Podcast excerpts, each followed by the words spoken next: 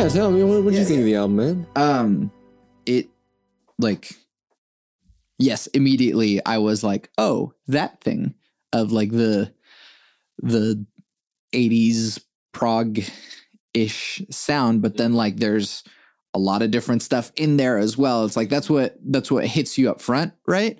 But then it's like, ooh, there's there's some jazzy shit in there. There's some rock shit in there. There's some a lot of cool different stuff. But like the I mean, obviously, uh Ben is it confusing to like deal with like Ben or do you just go by like Benji or is You can call me Ben Benji. Yeah, no, we. Right, uh, but like yeah. no, I'll, I'll get it. I'll understand it. Yeah. And you'll just be like, you. right. Well, no, no, I mean, but Ben. like for you guys in the band. we have worked yeah. it out. Okay. We have worked it out. How is like are It's you- called eye contact. you base. Uh, um, but yeah, I, I think Ben's uh, singing in particular, the the stylized way of that uh, was definitely like, oh, this is the a thing that yeah, they're doing. man. I uh, I love his diction. Mm. His just like the way he pronounces words. I really enjoy. yeah. Like, say what you will about him, he is like the guy. Yeah, I understood everything. Yeah. Like- Um, I particularly love how he'll put Y's in words that don't have Y's, like here yeah. or uh, clockwork and gears. there was uh like like I'll see you on the other side of life. Is that what the line was? But like one of them was like life, and I was like, wow. The, um, but yeah, there's just like so. I've been actually wanting to start a progressive rock band myself um but having the time to do so is uh, also difficult especially because it's like all the things that happen in that style of music like everyone needs to agree upon like specific musical elements that are about to happen because if we're all doing a run we're doing a run together and we're going to Yeah. decide like when this time signature changes and that sort of thing it takes a lot of dedication as opposed to like writing like uh, i guess my like singer songwriter stuff right now is is more like traditional style like pop songs or like pop punk songs or like mm-hmm. grunge songs rock songs whatever. And so it's like you can see where the verse chorus verse chorus bridge chorus thing is happening. Mm-hmm. And so it's not all that confusing. Maybe there's like some songs where it's like, yeah, there's a two four measure right here, or like stop at the end of this verse. Mm-hmm. But it like it's not as as difficult as like this is the run, and we're gonna go do do do do do do do do do do do do do do do, and it's like we gotta like get a feel for that. It takes a lot of rehearsal, it takes a lot of practice, and so it's it takes a lot of dedication with a band to uh make that kind of music. And so that's one of the reasons why I haven't done so. But like, I keep seeing people in my community do this shit. And I'm like, man, I really want to start this prog rock band. Well, um, you should try. You should try, man. yeah. Because you, only- you only got this one life. Right. But like, I'm working on an album. Everyone's been like, I, I'm now like oh. saying it into existence. And so it's like, I, I need to finish this album before the end of the year. Like I've, I've just like put that on myself now. And so d- that's the main priority. But even that, it's like, you know, I just got like another gig in the, the pipeline of podcast stuff. And so it's like, I got to keep up with work, got to make money, got to do all these things. So I was like, man, am I just going to have to like wake up at 5 a.m. every morning and just like do album stuff and then like stay up late and do album stuff? Like, I guess. but, but anyways, yeah, I mean, like, how did you guys get all of that together? Because what I'm saying about like that style of music, it takes a lot of like dedication to like, this is what's going to happen. A lot of that dedication you heard on the album was definitely put in years before we ever met. And um in our own individual practice. Yeah, yeah. So the big thing with timelines was limitation. Mm-hmm. Limitation, limitations, limitations. Because we didn't want to sound like a jam band or like any other of those like predictable sounding progressive rock bands Mhm. um, who are just kind of like doing an odd metered thing Mhm. and then do another odd metered thing, Right. which we totally did on Origin. I mean, that's fine, but like, it's not. Anyway, so I'll tell you about some of these limitations we put on ourselves. So, um, one, you couldn't write anything on your primary instrument. Um, we broke that rule a couple times though, just because it felt good. And then two, all the songs are the same form. And then the third one, the third one, the third one is the one I cannot remember. Uh, I mean, that's. I mean, already that's a that's a good thing to like.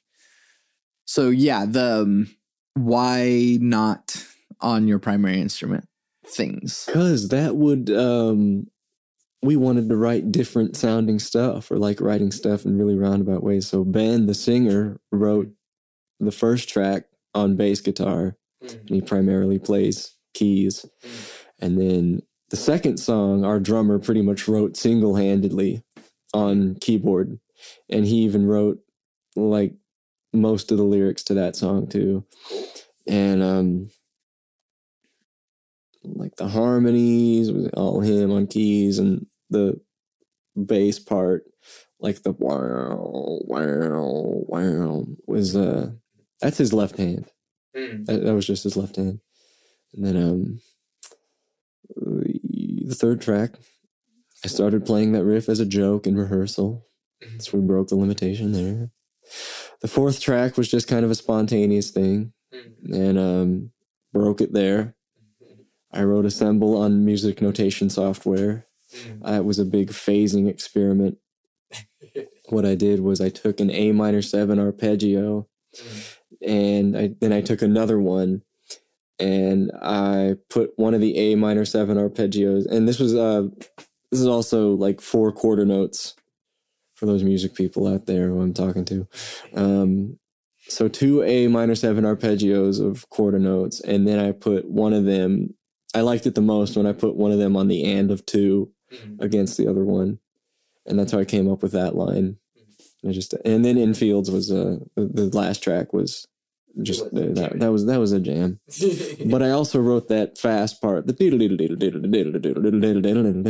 I wrote that when I was eighteen, just like on the off chance. Um, Yeah. Uh it was interesting. So like having seen you at uh Mental Mondays, which those are things that happen every Monday and people should go to, or uh, not every Monday, uh, every month shout out Jarvix on the last Monday of the month. I think is that's Yep. that's how that works. Yeah.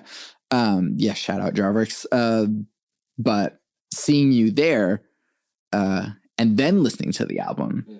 I was like, oh, that's what he was pulling from. That's some cool, but like, it's cool how you transitioned your way through it in the improvisation. But like, yeah, that's that's also an interesting thing of like what you were saying before of like each whenever you improvise, you're just taking all the stuff that like you've tried before but then you are adding different things or whatever the moment calls for and stuff Yeah. like that. And so, yeah, it, it was cool to like first hear the improvised version of ideas hmm. from timelines and then hearing them like refined into like you know their their truest form or whatever.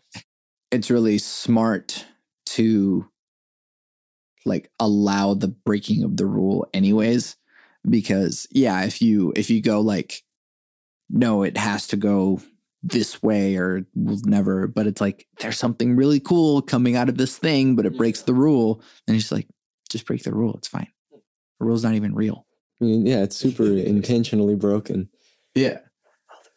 Um i mean one of one of my favorite groups at the moment i think we talked about it uh before but like clipping is Yeah. uh, one of my favorite groups, and and they do set limitations on themselves. So after uh, after Mid City, their their first like mixtape, I guess, uh, David doesn't use the first person unless the character Yeah. is speaking in first person. Uh, and so all of clipping is like mostly in second or third person. And so it's more like stuff happening to you rather than like I'm doing this. And it like really questions the like nature of what rap and hip hop is by like this is not about ego or like inflating ourselves but more so telling stories. And and that's something that's just like it's a limitation that exists there. But also uh they break it if like he's talking from the point of view of a character and it's like yeah i feel this way but it's not like him it's like the character that he is portraying uh and it makes sense to break that rule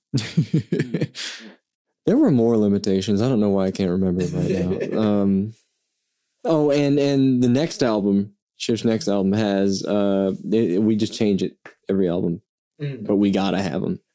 We gotta have sure. limitations, man. yeah um or else it would just like be a jam thing We can't have that, dude. We can't just be a jam thing. Oh my. God. Which, so I mean, I was in a, I guess, a jam thing uh, called Power Cycle.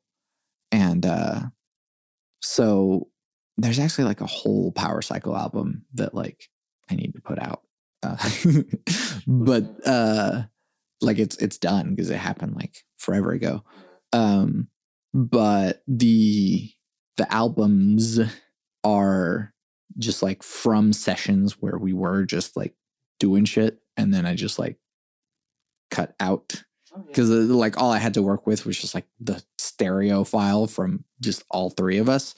Um, yeah, and uh, Power Cycle was just like uh, kind of similar to you and Ben. Is that uh, the three members of Power Cycle were composition majors. Um, and so, yeah, we were all interested in electronic music. And so it's like, yeah, let's just try some stuff. Also, it's not a. It's I. I don't hate jamming. Um, I just I just don't want to do it. I I feel like I hear that kind of sound too much, and I just don't want it to happen in shift. Ironically, the limitations for the next album is like we can't have any limitations, so we're actually coming up with a lot of stuff by jamming, and we're just listening to these long recordings and then like time stamping where we think cool motifs are, and then we're gonna like Frankenstein songs together, and that's Yeah. so that's that. Right. And that's a, I mean, well, actually, how soon is that coming? Is a, Well, it's Like- already in progress, but Yeah. we haven't recorded anything, so Yeah, it's uh who knows. yeah, Probably gonna get recorded in like the fall, sure. maybe around Halloween. Cool. Spooky shit. Do you spend a lot of time jamming with not shift? Yeah, um yeah, I'm always trying to work on my own internal time. Mhm. And I didn't really have I feel like I didn't really have rhythm until I learned to actually like bob my head constantly Yeah. to music. And um sometimes I even think like m- moving your body to different parts of music feels how you affect like uh, affects the time differently. Yeah. Like if I'm doing something like precise, I'll tap my foot, but a lot of time like I'll feel the beat on like the back of my neck and I'll just jam with myself and I'll just try to do that. I'll just be like, all right, I got to be feeling the beat somewhere. And I haven't experimented with this in too much of a great depth, but I'll let you guys know if there's a difference between foot time, head time, chest time, and like tongue clicking time. full body time. but yeah, I think moving your body to music is very important. So that's Yeah, that's something um I think just it helps to internalize rhythm. Yeah. It, it's very interesting to see like watching other people yeah. play and how like maybe some people are like doing the Yeah. like downbeats and then some people are doing the eighth notes Yeah. and and usually the people doing the eighth notes are also the people that like have to do greater subdivisions with Yeah. time. Sometimes I've noticed I'll like do. Sometimes it'll be like a weird halftime thing with me or something. I'll I'll be like doing half notes on my head, like with my head, and then eighth notes with my left foot. It's only that. Um, but man, that was that was a big thing for me to discover was like body movement, Yeah. dude. Yeah. If you like, I'm sorry, classical orchestral people, I have to move my body if you want me to play in time. Yeah. Um, and that's actually okay. Yeah. Um, this is a topic that you and I can really go down this rabbit hole, which is, um, you know, Shift is a contemporary music, like rock style Yeah. band. Mhm. Um, you and Ben are classically trained composers. Yeah. Um, I also did that as well. And so like being in the middle of like those worlds, Mhm. uh, I feel like jazz is the good Yeah. bridge between those. But like, yeah, there's there is a a stark difference between the like classical world and contemporary world and how music is experienced and felt in that um i don't know why the culture surrounding classical music discourages like external feeling yeah, yeah. Um, it it used to not be that way. right Like way back, yeah baroque was like hella jazzy dude. Dancing. I've been actually learning Bach, like, and learning it like a jazz solo, just to like have the licks under my fingers and cool ideas, and it's it's incredible. It's yeah, and it's dancey and it's rhythmic and like. You think it's just streams of eighth notes, but there's there's just like accents within the eighth notes and like harmonic rhythm and it's super rhythmic because like it doesn't make sense unless the chord tones are on the strong beat. Yeah. Like that's where that chromaticism comes into it's just put it all on the strong beat so it's uh, it just makes sense hmm. to the ear. Yeah. Yeah, but then I mean, but also just like Baroque was a lot of like figured bass, and so the yeah they would literally improvise the thing because it wouldn't be notated out. And it's like yeah, these are the bass notes. Uh, find it, have fun, and and all of that music was being played like for people to dance to, um, and those musical styles were like yeah supposed to be like it's a dance hall. It's what a jig is. It's a jig or a waltz or a whatever. Like that's that's what those were for. Um, but like me, the the elitism, I think, plays a Dude, role in that. that i could not stand that man that was that was definitely there at ocu where did you go for your Uh, UCO. oh Uh, uco okay yeah, yeah. yeah So I got my master's in composition at UCO, but I got my bachelor's in production at uh, ACM, which is still a part of UCO. yeah Um, but UCO doesn't have a, a composition undergrad. Uh, but I also didn't know then that I wanted to do composition anyways. And so uh, doing production uh, was great. Although I did do two years of vocal music ed at UCO as well. So like I'm I'm always I was always fluctuating between classical world and contemporary world. i'm trying to get into production so you can like read music and all that Mhm. oh cool man Yeah, cool yeah. cool Uh, yeah, that that poster there, uh, Machinations, was my my graduate oh recital thing. Um, sick nice yeah, I mean the I don't know what sort of requirements they had at use at uh, OCU. Uh, I don't really kind of know what kind of requirements they had at UCO either because I just went above and beyond anyways because it was like you know you have to have like a certain amount of pieces that are played at your recital. Um, I did eleven. nice. Um, yeah, OCU, uh, Oklahoma State University, had a really good composition program, Mm. and so they had this organization called Project Twenty One, yes. and it was headed by it was a student organization, but the professor there, Dr. Ed Knight, one of the greatest teachers I've ever had, shout out Ed Knight. Um, he like just that program alone, he cultivated Mm-hmm. an environment that was just not available outside of that school. Mm-hmm. And I think that just makes him a great teacher. Mm-hmm. There are so many musicians, like e- even dudes like Zappa and stuff, who are just like, teach yourself music.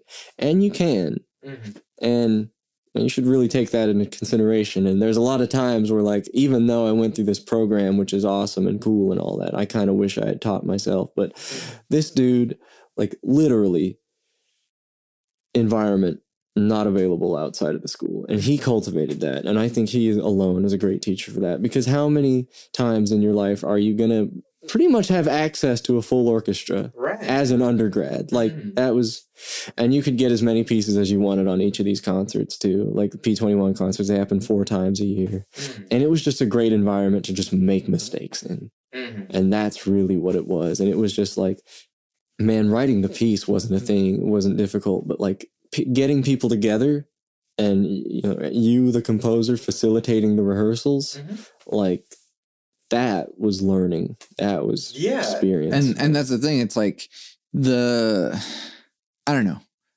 maybe four or five years ago i would have told a young composer like yeah totally go to school for it now i'm not so sure yeah. um because we have this thing called youtube Dude, um, yes, literally, yes. and i mean honestly a lot of universities are teaching through youtube anyways Yeah. so it's like why are we paying for this Yeah. shit especially this amount to be able to get the information that already exists out there and obviously like part of the thing of the university is that there's like curators of content there's a lot of garbage on youtube that you have to wade through as well Yeah. but like I learned a lot of good shit on YouTube, Yeah. bro. Adam Neely, from Yeah. Rick Beato before he got really old. Uh, Jens Larsen, man, I love those dudes. ben levin is like ben, ben levin is my muse at the moment. Oh, he's he's fantastic. Yeah. Um because the the way that I've always described it is that like Ben Levin summited Mount Guitar, Oh shit. But like he doesn't he's not just doing like, oh, here's just, you know, 30 second notes at like, you know, 140 Yeah. BPM Yeah. or whatever. Like he can, but he doesn't because he wants to make music and he just wants to make like stuff that's like catchy or stuff that's musically interesting or just expressive. And he's just like the most musically expressive person I've ever seen. And and combines it with the animation and everything. And and again, like he went to Berklee, but like all that stuff is not really something that even he even he learned at Berklee. He Yeah. learned how to play the instrument and how to like collaborate with people, but like the rest of it is about yourself doing it. And so like looking back at my masters in composition, like it was really just write stuff because you have to Yeah. and then get people to play it because you have to Yeah. and it's good to have that environment right to to like have people around to play your things for free oh, for free. Oh, dude. Um, yeah. but like after that i mean yeah like i had 42 musicians on my recital and like wrangling that many like busy ass music majors is insane. Yeah. um and i did it and it's like the biggest thing i've ever pulled off so far. But like i could do that outside of university. It might cost more money than it did um and it, it did cost me money obviously going to school for it but like uh you know printing the posters and the the notes or whatever is does cost money but in the end it's like make music have people play it that's what composers do Yeah. do you do you think you're going to like now that you are post school freshly post school do you think you're going to write pieces and have people play them Yeah, probably. yeah. I mean, I'll be writing for shift for sure. Mm-hmm. And I'll just be right. I mean, dude, music just falls out of me. Yeah. Like, I'm sure it does for you too, but like, like it really just falls out of me. So Yeah. it's like, I'm, I'm just going to write for other people just like, just cause. Mm-hmm. Um, I haven't written any classical type sheet music stuff in a while though. Mhm. So Yeah. we'll see. I'm Honestly, really trying to learn more about production right now though. Yeah, yeah. Yeah. I mean, so I like the last thing I did that like counts as composition that people can see. Um, I scored a short animation for a, a Cal Arts student. Um, yeah. Um, and I didn't use notation. I used yeah. MIDI.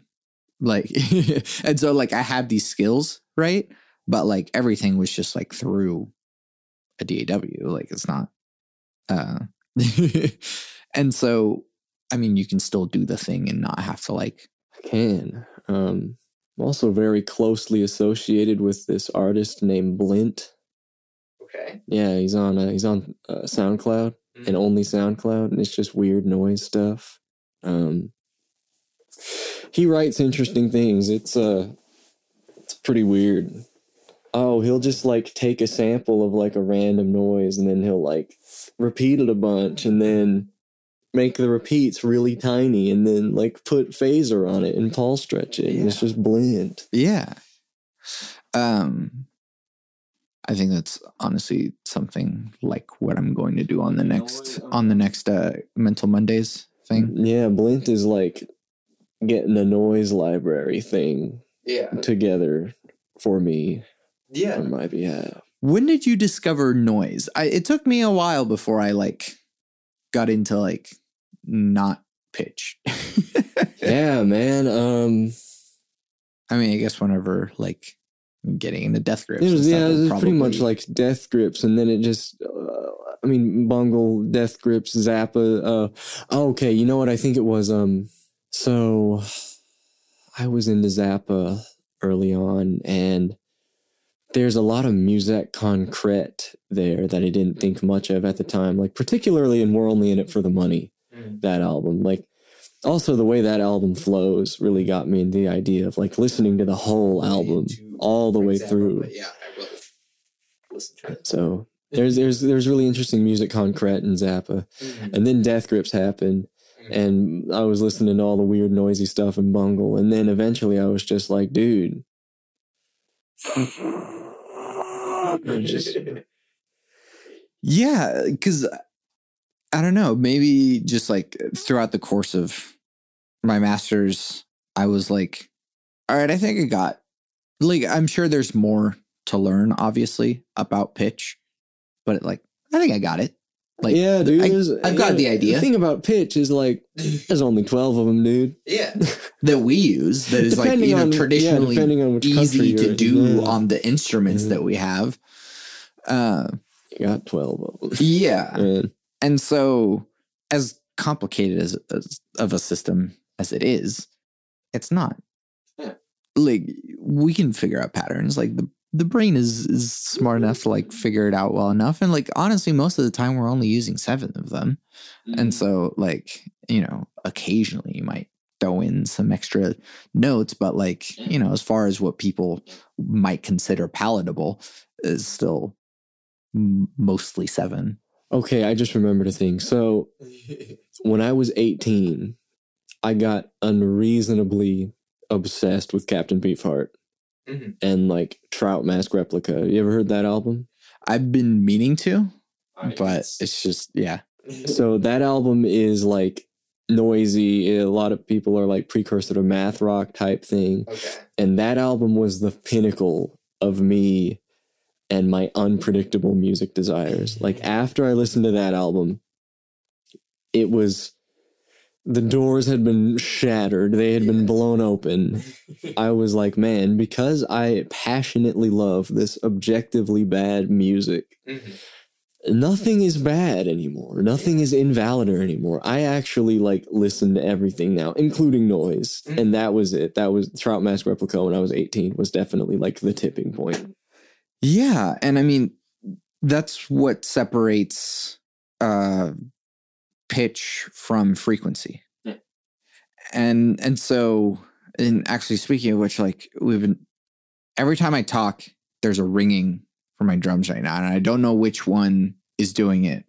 Your But- snare is definitely off. So, Yeah. yeah. Uh Dude, drums. Oh, drums have been so fascinating to me lately, dude. I revisited this album Mm. and like just the snare sound got me really fucked up, dude. Mm. Like he's just hitting.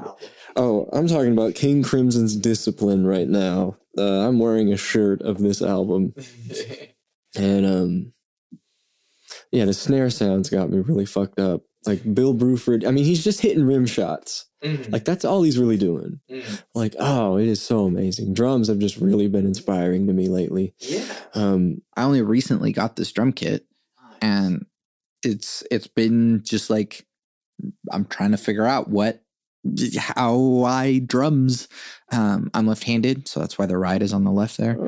oh, interesting. and I figured the best compromise, like instead of just doing like a fully backwards kit, like it would make it really difficult for people to like backline if I was like playing drums and I Oh, have to like rearrange the entire fucking kit. Uh, instead, I just decided to be open handed. Um, and so I That's just probably going to take you way farther than you think it will, man. That's cool. Yeah, I, I hope so. I don't know, Mm. but like, uh, yeah, the right is just on the left. That's it. Yeah. And so Nice. I still do fills to the right. Yeah. Um, but I'm never crossing my hands over to play the hi hat unless I'm doing, you know, stuff on the hi hat that requires both hands. Mm. But like then I'm just both hands. Like my hands are never really crossing. The the weird part about it is though is that since uh, I'm leading with my left, um, fills to the right. If I start it on my left hand, like on the downbeat, Oh yeah, yeah. then I have to cross under my right hand Oh, or oh, over my right hand. Kind of Ringo-y, yeah. Yeah. Um, and that's just I'm still getting used to that. That's cool though.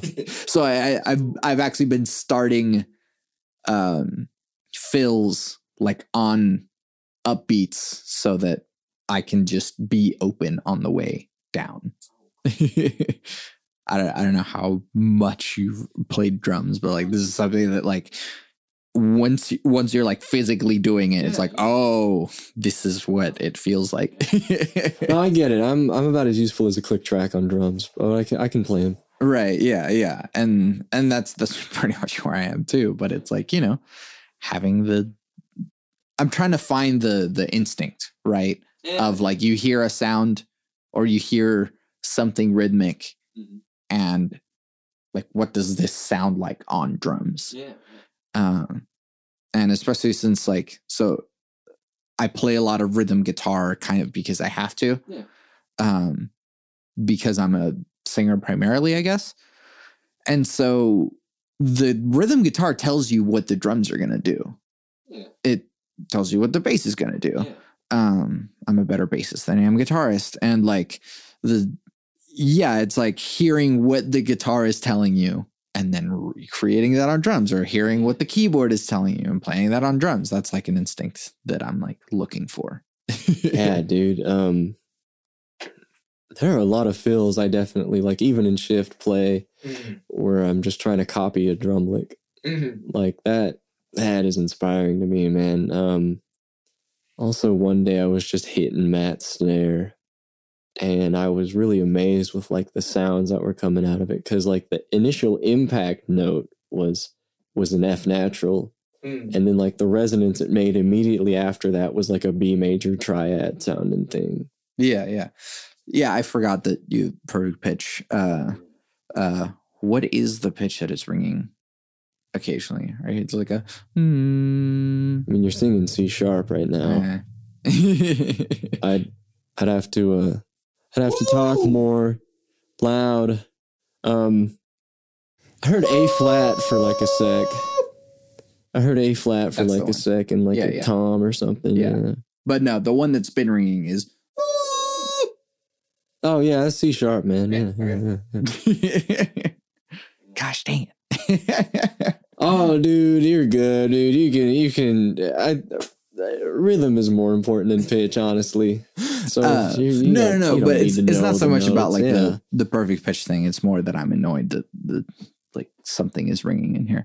Uh, but yeah, the what is it like living with perfect pitch? By the way, Oh, um.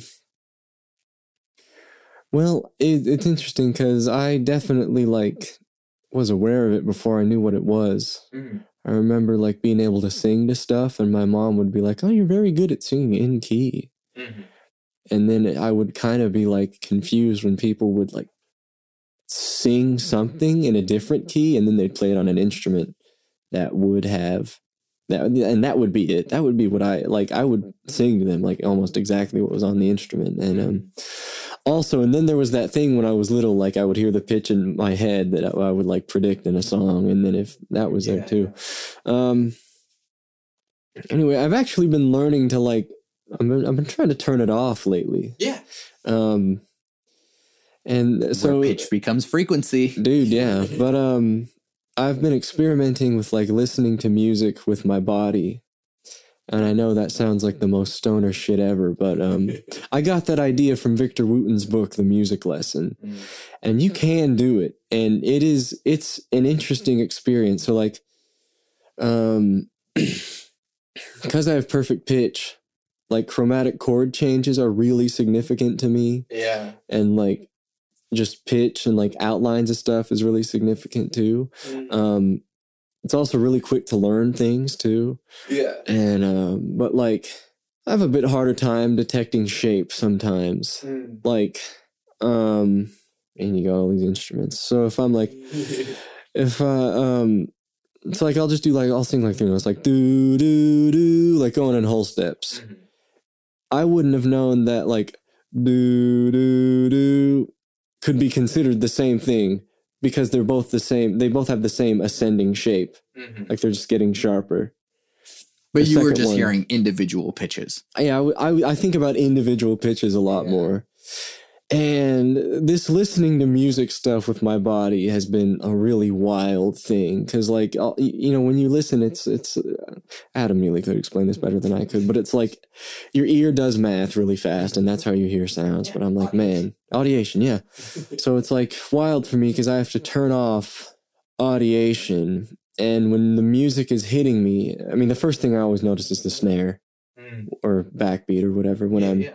Listening to music for my body. But it's wild because music goes from being like a a A, a process. a process, yeah, a process. It, it goes from being a process, like it goes from like music out the speaker being processed in my head. Mhm. It goes from like that to like the music is running at me yeah, it's in my body. It's it's like, yeah, it's it's running at me, and and like the notes go away, Mhm. and I'm still at the very early stages of this where I can only do it for like a second. I've never done it for like a whole song before. It's such it's such a weird thing to describe because it's really unique to me.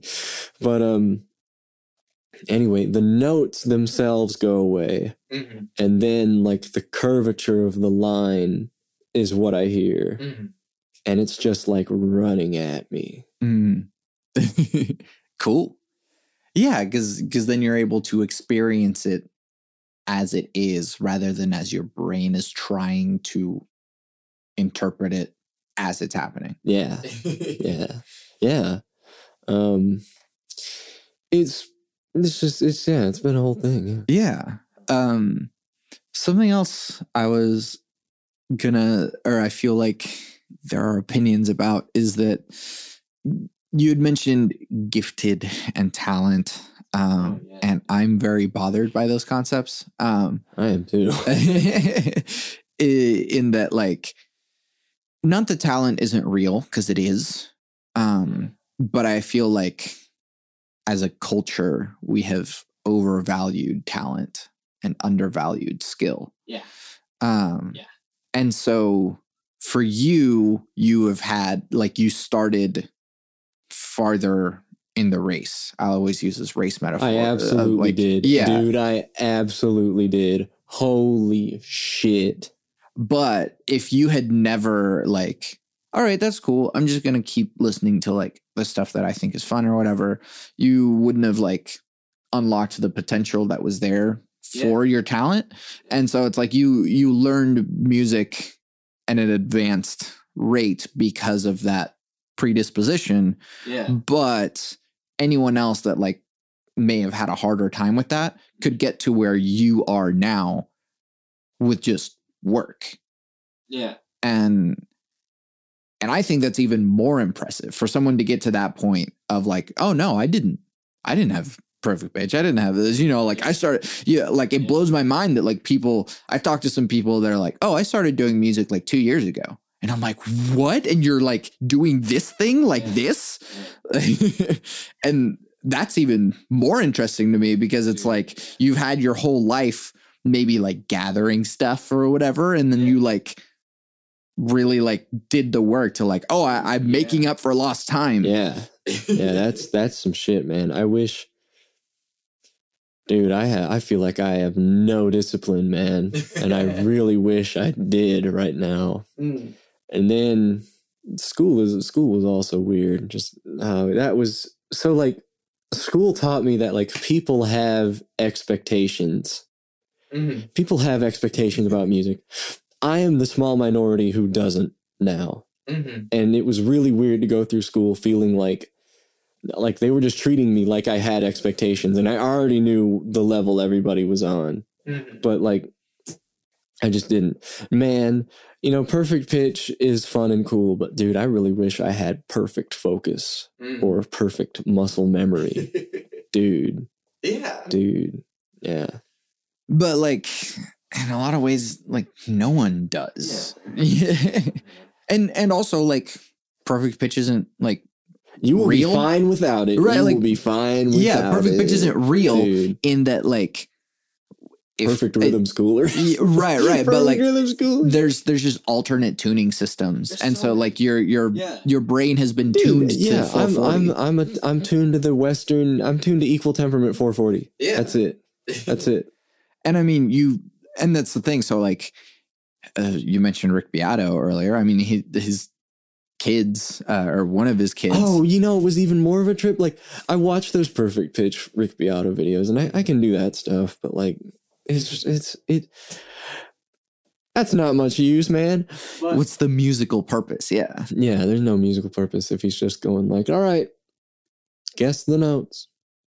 that's not that's not that's not making music. But um he said that you have to be like four or five Mhm. for like perfect pitch to really develop. But I did not like you have to start playing the instrument like at that age. Mhm. But I did not start until I was like 10 or 11. Mhm. And I was just like, oh, that's just a thing you do when you're a musician. You just memorize the names of the notes. Mhm. And I that's I did that and that's all I thought I was doing. Mhm. But um man, like I still feel like I don't know how to practice either. Mhm. Like I just I feel like I just know how to repeat stuff. For sure. And yeah, I mean, and that's what makes like the that's why I use the the like the foot race metaphor Yeah. is is that like because I've known some people that would be have a really good ear or have like a really good predisposition to music, but then it's like, all right, cool, like now we need to be here in rehearsal and you need to play the stuff that like we are doing this thing together. That's part of the musical process, us doing things together. And eh, for a person that doesn't, then it's just like, all right, well, you're really good, but it's not gonna Yeah. get you anywhere. Yeah. And so, tortoise and the hare. The really though, man. Um yeah. Yeah, I I I had so many mental blocks Mm. practicing in school and it was so hard for me to just pick up my instrument Mhm. Partially because I kind of like hated the double bass and all that. And I, and, like I, it's, I, it's might, a, it's a large instrument. I didn't like the way it sounded anymore. It hurt me multiple times. like I had a rib pop out one time just from like playing it. Shit was painful. and just like all the work I had to put into it just to get the sound out of it, I'm I'm done playing it, man. I I switched to electric. That was my original intention, and I did that when I was in sixth, fifth, no, fifth grade. Yeah, I did that in fifth grade. So as far as I'm concerned, I won. Yeah. I won, man. Um, Still got the bow though. You can do dude, I have it. I. I want to I want to sell it, pay off those loans. But dude, this is such a dry ass market. I, nobody's gonna buy it. Like I tried to sell it to like some string shops, and they were just like, nope, Hmm. not many buyers. Just like shit. Oh, okay. Practice. Um, man, a big.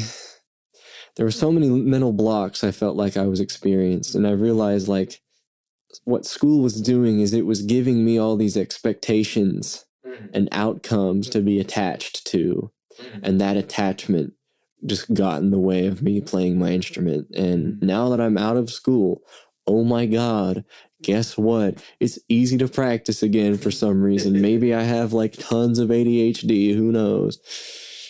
Yeah. Well, I mean, there's there's a everyone has their own way or My their elementary approach. school was definitely like that kid needs pills. And my parents were like, no, he does not. yeah. And now I have creativity.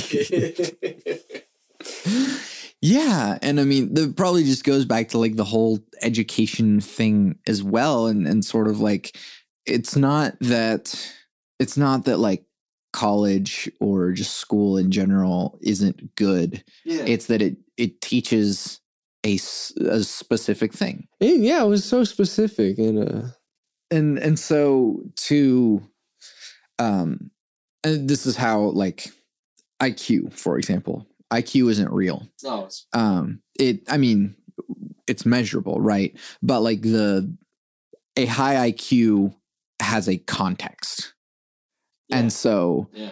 um that was a fun thing to learn about in psychology, like Western IQ versus like different cultures IQ. Yeah. Like IQ, like being smart is like a, a sociability thing sometimes. Like, man, that's that's fascinating. Yeah. That's fa- this is how this is how you bring people together too. Like you were saying earlier, man. You just got to ask questions, meet Mhm. different people. Like, yeah, see for yourself. right and so to for schools to be as rigid as they are and be like this is how we learn things and it's like yeah that there is a structure and that structure has worked in specific contexts Yeah. but like you can't force a river into submission the, the like it Mhm. will flow where it flows Mhm. and so yeah that's that's why even more so i'm just like school isn't for everyone don't bother with the debt like just like honestly if you want to learn composition i won't like be your teacher because like i don't have time to like do that but like I'll be your teacher, Right, yeah. dude. I'll be your teacher. pay ben I'm taking students, man. yeah uh pay him so that he can pay off his debts uh um but like you know i'll give you recommendations on like books to read Yeah. and like just stuff to do or try or Yeah. or here's just like oh you want to write a piece for vibraphone all right talk to someone who plays vibraphone and knows the instrument. That was that was a part of the program. yeah, It's and it's like you you have to write a piece for this thing talk to that individual and they will tell you the things about like the instrument. And it's like Yeah. uh, but it's the same thing. It's like talk to a, a double bass player and it's like you had your grievances with the instrument itself and every every instrumentalist has their grievances with the instrument. And so it's like you need to know those if you're going to compose for that and that's like that's not something necessarily that youtube will tell you. It can but it's like just talk to like write some stuff show it to a person that plays the thing and they'll let you know. It's like that's impossible. That is physically Oh, i'm yeah. physically unable to do that. Uh, and it's like cool you, you learn really well like oh that's why that's not possible. People have four fingers to use on a fretboard.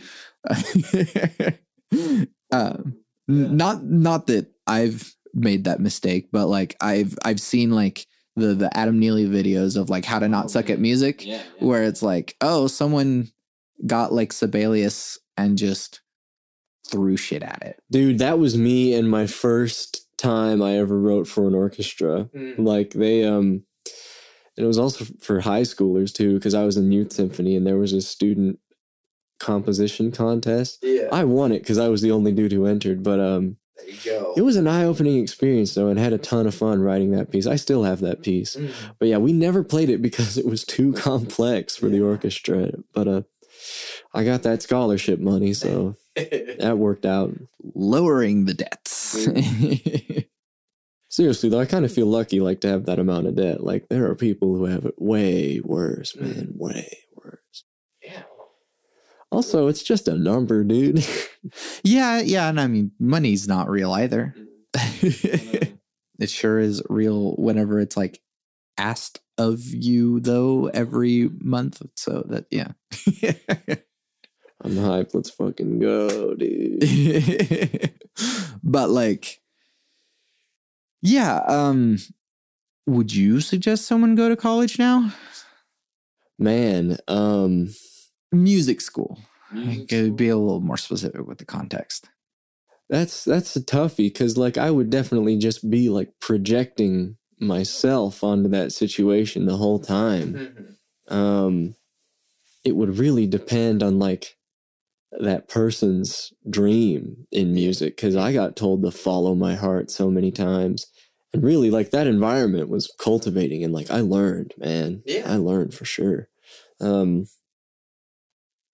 i was kind of one of those guys like like shift was the dream for me all i really wanted to do would be in shift and like if there was a guy who was like he just wanted to be in a band i'd probably be like no then start just, a just band. don't don't go to music college. Yeah. Just don't do that, man. Start a band, do the thing. Um, start a band, do the thing. But also, I met those dudes. I met Ben in college. Yeah, yeah. I wouldn't have met him without college. Um, Yeah, but I mean, like you, like maybe shift wouldn't have been shift, but like you, you meet people anyways, you, meet, right? you meet people anyway, Yeah. man. Yeah. Um, and and I mean, that's that's something else I, I would say. It's just like put it upon yourself to meet people, Yeah. like find find like minded people, find a community, so that you can do the thing. Maybe. yeah, man. Right now, practically speaking, I'd probably say no. Like, don't go to music college. But man, ask me that again at the end of this year. Mhm. once I've had a year off, or ask me that again when I'm like 50. Mhm. See if it's the same answer. It might not be, Yeah. but you can teach yourself. Mhm. You know, that's true. Don't forget, never forget that. I kind of feel like you did teach yourself. The way that you're like describing things to me is that like, you know, you going down the rabbit hole of like red hot chili peppers and stuff. It's like that's that's a self-education that like if you're just doing like the stuff that they tell you in orchestra or whatever, like that's not It was. Enough. I also did have like some private teachers, man. Mhm. Dude, the stuff you learn when you just pay like some pothead 40 bucks, dude. Why are they such good teachers, man? Like, I, dude, some of my best teachers were just these dudes at music stores. Yeah. They were just, man, the thing with them was like they didn't give you all these outcomes to be attached to and like expectations. And that was, that was, Yeah. I think that was the thing that was so essential for my growth, man. And that's, that's how I try to be with all my students. It's like just no, no outcomes, man. Yeah. Nothing. Just, just you playing your instrument. Cool. Yeah. What are you trying to do? What are you trying to do? I'm your servant. I'm not your teacher, man. I'm I'm not. Yeah. Uh, so college, um it depends. Man, if you want to write music for movies, you should you should probably go to college, man. If you want to if you want to be like a legit film score dude. Yeah. Yeah. College college would probably help, dude. Um yeah. not, not that there aren't film composers that didn't go to school. So Oh, there's yeah. definitely are, Mhm. but it's a little bit harder to do so. If you want to teach college, you should go to college. Yeah, yeah, that's pretty much the only Uh, way in there, honestly. you got to have the piece of paper so they You gotta can have the piece of paper. pieces of paper. If you want to teach high school, you should probably go to college. Um, Don't do that. I know. I'm, I'm not going to teach high school, dude. I know. Uh, yeah. What was the? There was one other thing I was going to ask you. Oh yeah. last thing, who is the best living bassist? Oh my god, that's tough. So there's all these like expected responses. And there's all the like, dude, I, I know everybody listening to this has like a bass player in their mind right now. I know. Yeah. Well, let me tell you, there is a Brazilian dude out there who can do what they do, but better. Yeah. Man. Um, and the best bassist and like my favorite bassist are like two Yeah, different right, things, man. exactly. Um, so I think the best living bassist right now, Mhm. and uh, I is is this Brazilian dude. His name's Glacio Nascimento. Okay. Um, and I'm saying like in tech, like in technical ability, Mhm. I think this guy is good enough to play literally anything. Mhm. And uh, yeah, but Glacio Nascimento, I think he's technically the best living bassist in the world right now. Um, he How how is his like musicality though?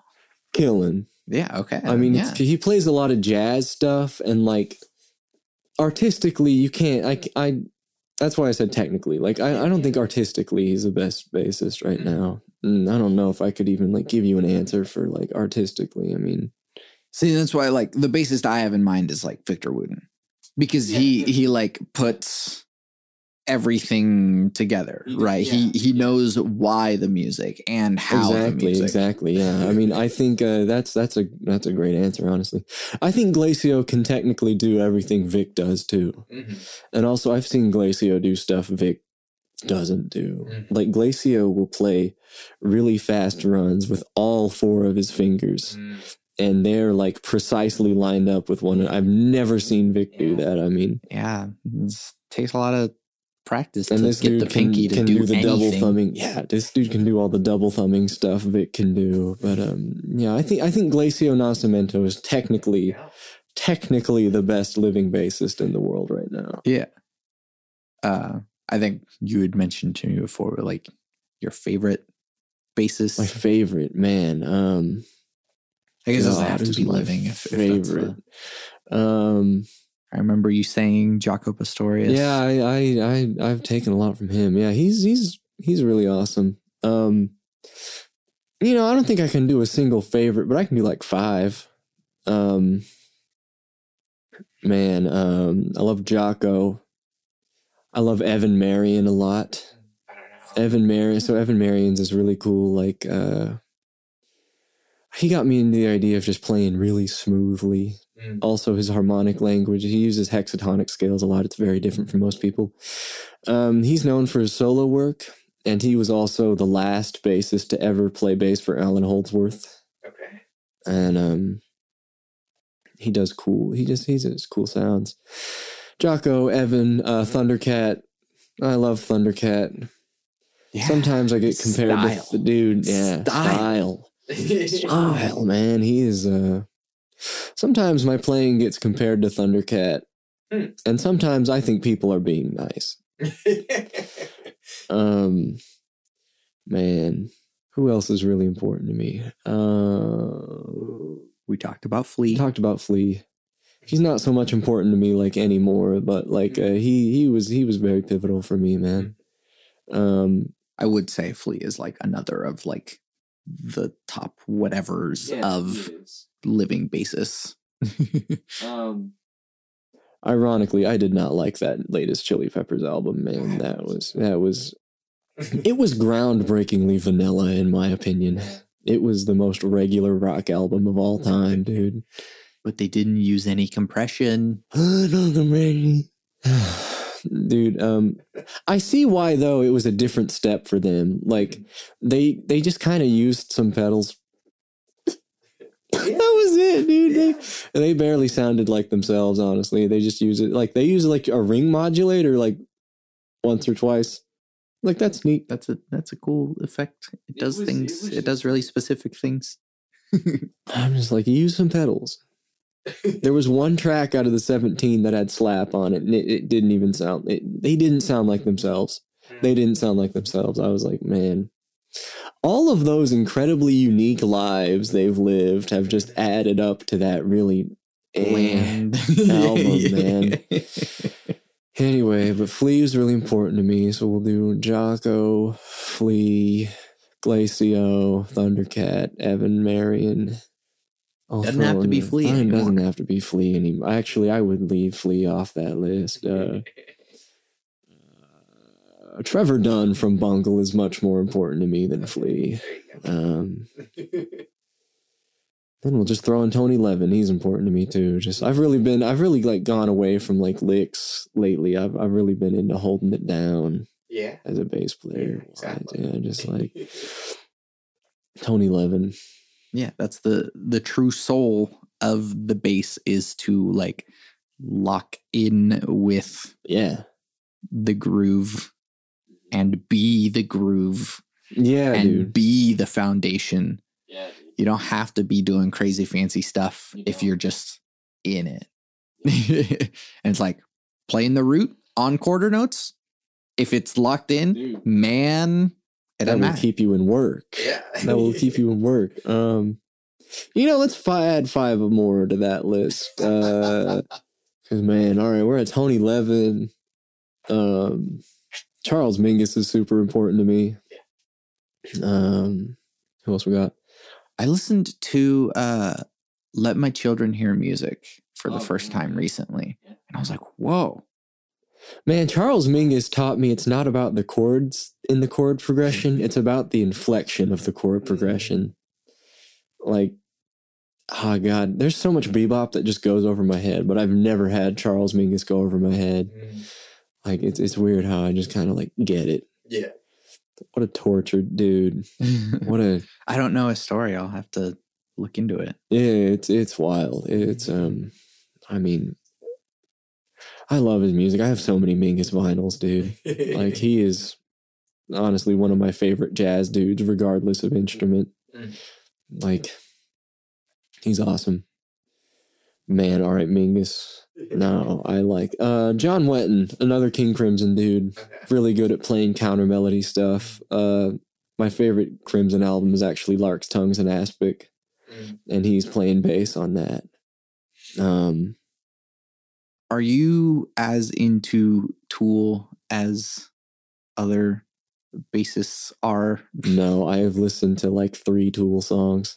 I I will say that like Justin Chancellor is a really really good bassist. Yeah. Um and just like really unique. Tool is one of my favorite bands, but like Yeah. no. not for the not for the reason it's a lot of people's favorite bands. Yeah. Um, I never super got into Tool. Like Schism, the other one. I like Jambi. I like that song. I barely listen to any Tool, man. right. That's Um, okay. No. Oh, uh, there's another Brazilian dude named uh, Junior Braguinha. okay. and I think he's very cool. Um, I don't really know much of his projects, Mm. but he, uh, I just follow him on Instagram, and that's fun. Yeah, that's something else that like the modern era has allowed those like randos Yeah. to like just kind of come out of the internet and be like, "Oh yeah, I'm it turns out I'm the best in the world." Yeah. and it's just like, "What? You just like did that on like a 30 second video on Yeah. social media?"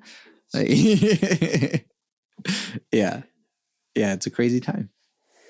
Another bass? Who's the last one? That's really important to me. Oh my god. Uh, hmm. Say like Guy Berryman or something. I've never heard of that dude. He's the bassist for Coldplay. Oh, okay.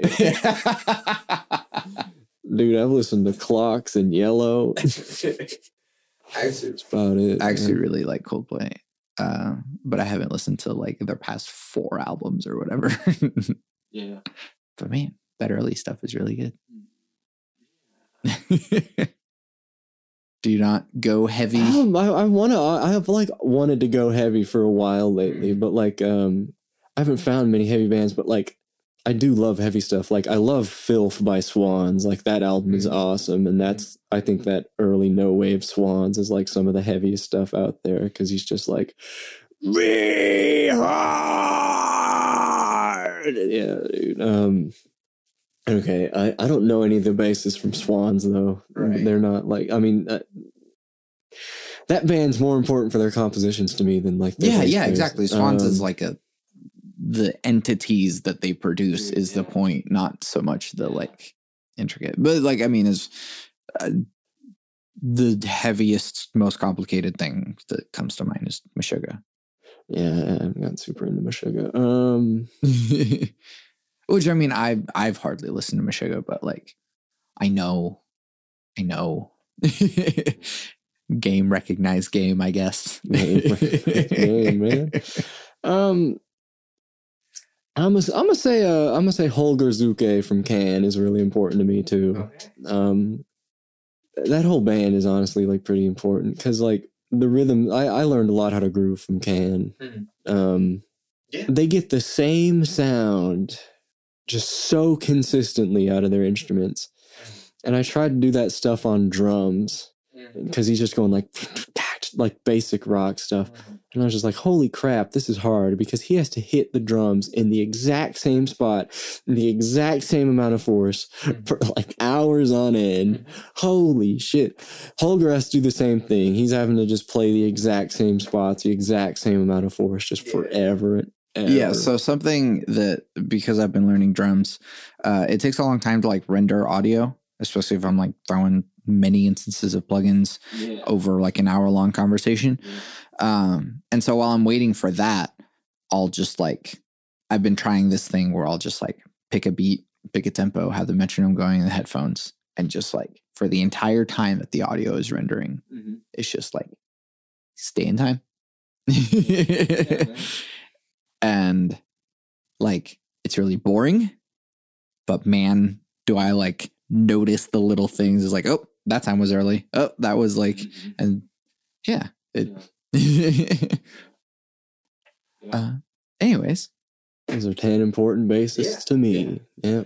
benji Skaloot, thank you so much for doing this with me Thank you, Santiago. It's where can we find you and your things once again You can find me wherever you find streaming stuff. You can find my band Shift on Instagram at shift.band. You can find us on YouTube at shiftbandokc. You can find my stupid ass Instagram account at b.skaloot. It's spelled B period S K A L O O T. And Yeah. I gotta check with Jarvik, see if I'm playing at that next Mental Monday. Anyway, but uh, shift shirts available for fifteen dollars. You can Venmo us at shift dash band. Please include your size and address. We can mail them to you. there you go yep. Spotify, Apple Music, Bandcamp, anywhere. Tidal people listen on Are we Tidal on Tidal? I don't know if we're on Tidal. I gotta figure out if we're on Tidal. Uh, are you through like DistroKid? yeah, it was DistroKid. Yeah. Yeah. I'll hit up. I'll ask Ben. That's a big question. Thank you for having me on your show Yeah, so much. It's been a yeah. pleasure getting to know you, man. Yeah. Uh, once again, I'm Santiago Ramones. And I'm Benji Skaloot. Now what's going to play? I'll play Origin. Okay. Yeah. Oh, we did the last track on the last, yeah. and then we're doing the first track. Okay, yeah.